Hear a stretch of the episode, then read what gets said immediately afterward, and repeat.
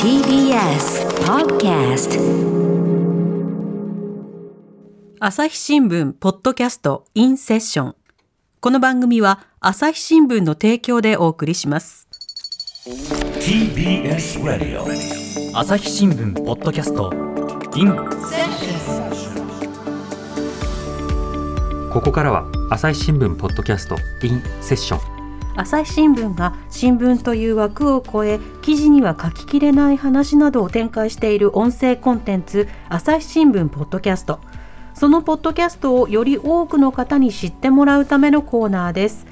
それでは今週のゲストをご紹介します。朝日新聞記者の斉藤健一郎さんです。よろしくお願いいたします。よろしくお願いします。お願いします。斉藤さんはテレビディレクターとして東ティモールやスーダンなどの紛争地を取材。その後、朝日新聞に入社し、現在は朝日新聞の土曜に届けられる B の編集部にいらっしゃいます。はい、改めてこの B というのはどういったものなんですか？はい、新聞の毎日配られる新聞が、本紙って言ってるんですけど、はい、あれが本体だとしたら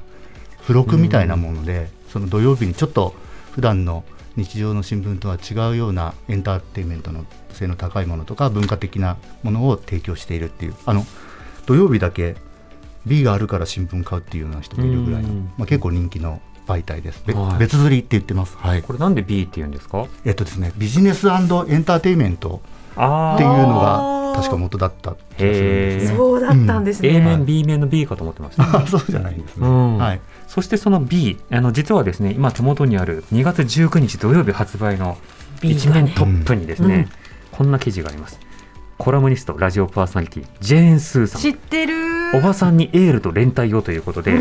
どこかで見たことのあるスタジオで写真が撮られていて、知ってる人が知ってる場所で、そうどこかで見たことあるというか、よく見たことのある人が一面に撮っています。この記事はどういった記事だったんですか？B の一面と3面を使うんですけれども、とっても大きいコーナーで、フロントランナーというコーナーがあります。いろんな分野のまさにフロントを走っている人、活躍している人を取り上げるコーナーで、やはり乗ると一番反響が大きいコーナーで、ジェンスーさんも、ようやくという感じですけれど、ちょうど登場されたということですね。はい、登場してもらったということですよね。でもちょうどそのオーバーザさん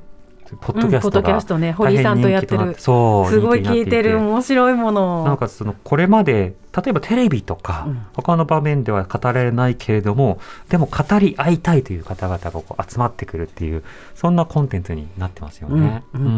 皆さんもぜひ図書館とかに行ってですね、朝日新聞のバックナンバー2月19日土曜日分のジェーンスーを読んでください。朝日新聞デジタルにも出てますね。なるほど。はい、そちらもぜひ。はい、では、そんな斉藤さんとお送りする今日のテーマはこちらです。卵かけご飯のルーツを探る。はい、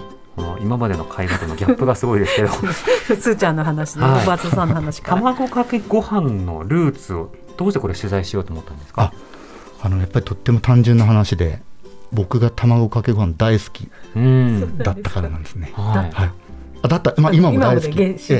納豆かけご飯と卵かけご飯、どっちが勝つかなって自分の中で考えたんですが、最近はと納豆を卵かけご飯にして食べてるなって思ったので、それはゴールデンコンビがそうですね。それにちょっとキムチ乗せて食べるんですけど、海苔もいい。海苔もいいね。いいですね。はい、広がりますよね。でこれで調べるといってもどうやって調べたんですか？今現在卵かけご飯の聖地って言われてる場所が岡山県美咲町っていう町なんですけど、じゃあまずはそこに行ってみようということで、東京から新幹線に乗って、そこから岡山駅でレンタカーを借りて、そこから1時間ちょっと、東京から5時間かけてその卵かけご飯を食べに行ったのが取材の始まりでした。なんでそれ聖地って言われてるんですか？その町が卵かけご飯の聖地だと言われる理由はですね、卵かけご飯を広めたと言われている岸田銀行さんという人がいるんですが、歴史上のもう人物ですけど、その人の出身地でもあるんですね。なのでその新鮮な卵がある、そして美味しい、棚田がそこあるんですけど、美味しいお米ができる、そして広めたルーツの人がいるという、その三位一体が合わさって、そこが聖地っていうふうに言われてるなるほどということが分かってきました、はい、岸田銀行さんどういった方なんですか。天保2年だから1833年なんですけれども生まれた、日本のジャーナリストの祖みたいな人で、毎日新聞の前身である新聞社の主筆も務めたような人で、はい、ただそれだけにはとどまらなくてヘボン式ってなんか英語のでありますね、はいはい、ヘボン博士と組んで和英英和辞典を編んだりとかですね、あと目薬って今もう液体なのが当たり前ですけれど、はい、昔練り薬だとか塗り薬だったらしいんですね。塗る、それを液体化したのがこの岸田銀行さんだったと。ありがとう銀行ですよ。そうなんですね、ということであんまり名前は知られてないんですが、はい、渋沢栄一にも並ぶような実業家であり、あとその特殊家でありということで、で実はですねその麗子像っていう有名な絵がありますけれども、はい、その画家の岸田隆生さんのお父さんでもあったんですね、父ですか。そうですね、はあ、そういう人がその町の出身だったということですね。卵かけご飯の祖でもあるというのはどうしてわかるんですか。実はですね昭和2年1920年発行の雑誌水星江戸生活研究っていうのその一辺にですね、はい、この岸田銀行さんが卵かけご飯を食べたという記述があって、それがどうやら調べると日本で初めて最古の卵かけご飯を食べた人の記述なんですね。なるほど。記述の中にはですねその銀行さんが今もう大体皆さん醤油かけて食べるんですかね、はい、銀行さんは焼き塩と唐辛子をあえて食べてた。でなるほど卵かけご飯ではなくて鶏卵あえっていうふうにその文献には記されてるんですね、はい、それを3杯も4杯も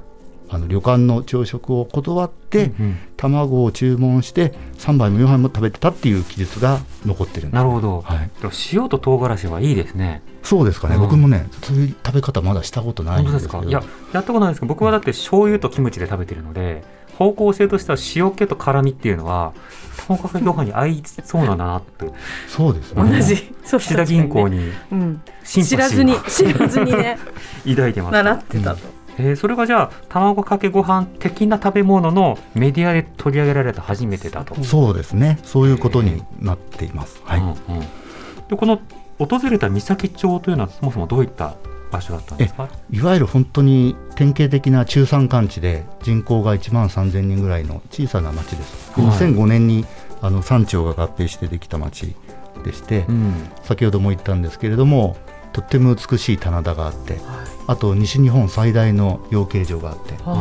だから美味しい卵かけご飯を新鮮な卵かけご飯を食べるっていう要素はもうもりもりあるっていうようなところですね。なるほど、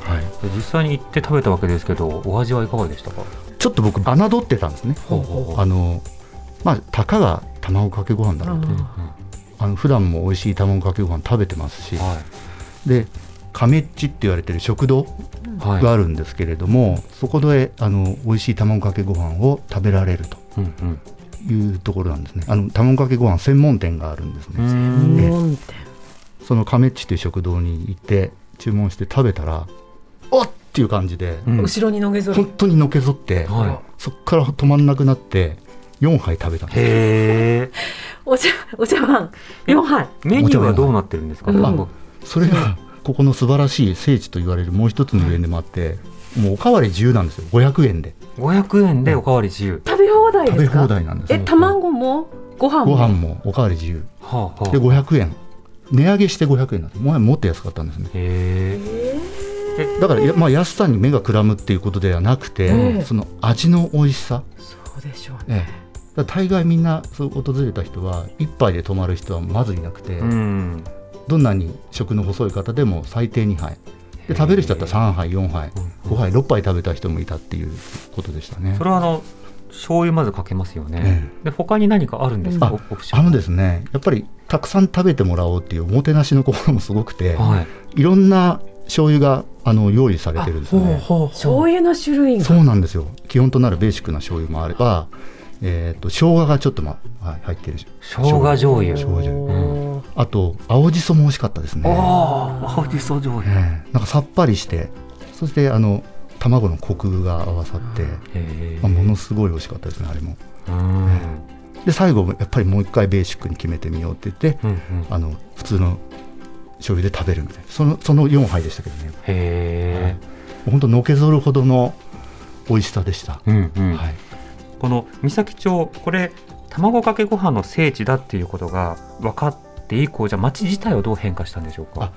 その人口が約1万3000人の小さな町で、観光資源も乏しくて、どうアピールしていいか、新しくできた町なので模索をしていたところで、この卵かけご飯のルーツっていうのが分かったので、そこで食堂を作ったんですね。食堂亀市、第3セクターの。そうしたら1万3000人の町に7万人のお客さんがことなんですね、1年間で、どこで何をやったのかっていうのは気になりますよね。これ今後取材したいテーマというのはいかがですか。今温めてるのは、このカスタネットのこう始まりを探ってみようかなと思ってるんですね。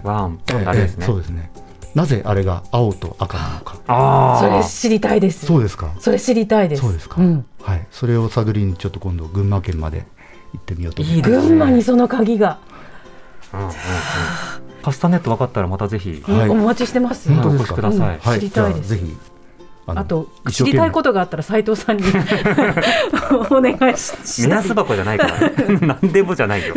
いや B 宛てに。そうね。はい。朝日新聞ポッドキャストでは、この放送では流せなかった部分を含めたディレクターズカット版配信中です。ぜひこちらも聞いてみてください。斉藤さん、ありがとうございました。どうもありがとうございました。カスタネットでまたお待ちしています、ありがとうございます、朝日新聞ポッドキャスト、事件、政治、経済、これまでのニュースの枠を超えてファクトに迫ります。世界中に散った記者たちの分厚い取材ノートからとっておきの話題を、音声でしか伝えられない熱量や臨場感とともに伝えます。現在9つの番組を配信中。記事に書ききれない話をじっくり伝えるニュースの現場から、メディアの今と未来を語り尽くすメディアトーク、さらに SDGs シンプルに話そうなどがあります。朝日新聞ポッドキャストは Spotify、Apple Podcast、Amazon Music などのアプリやサービス、そして朝日新聞デジタルのサイトから聞くことができます。朝日新聞ポッドキャストで検索してください。朝日新聞ポッドキャスト in セッション。この番組は朝日新聞の提供でお送りしました。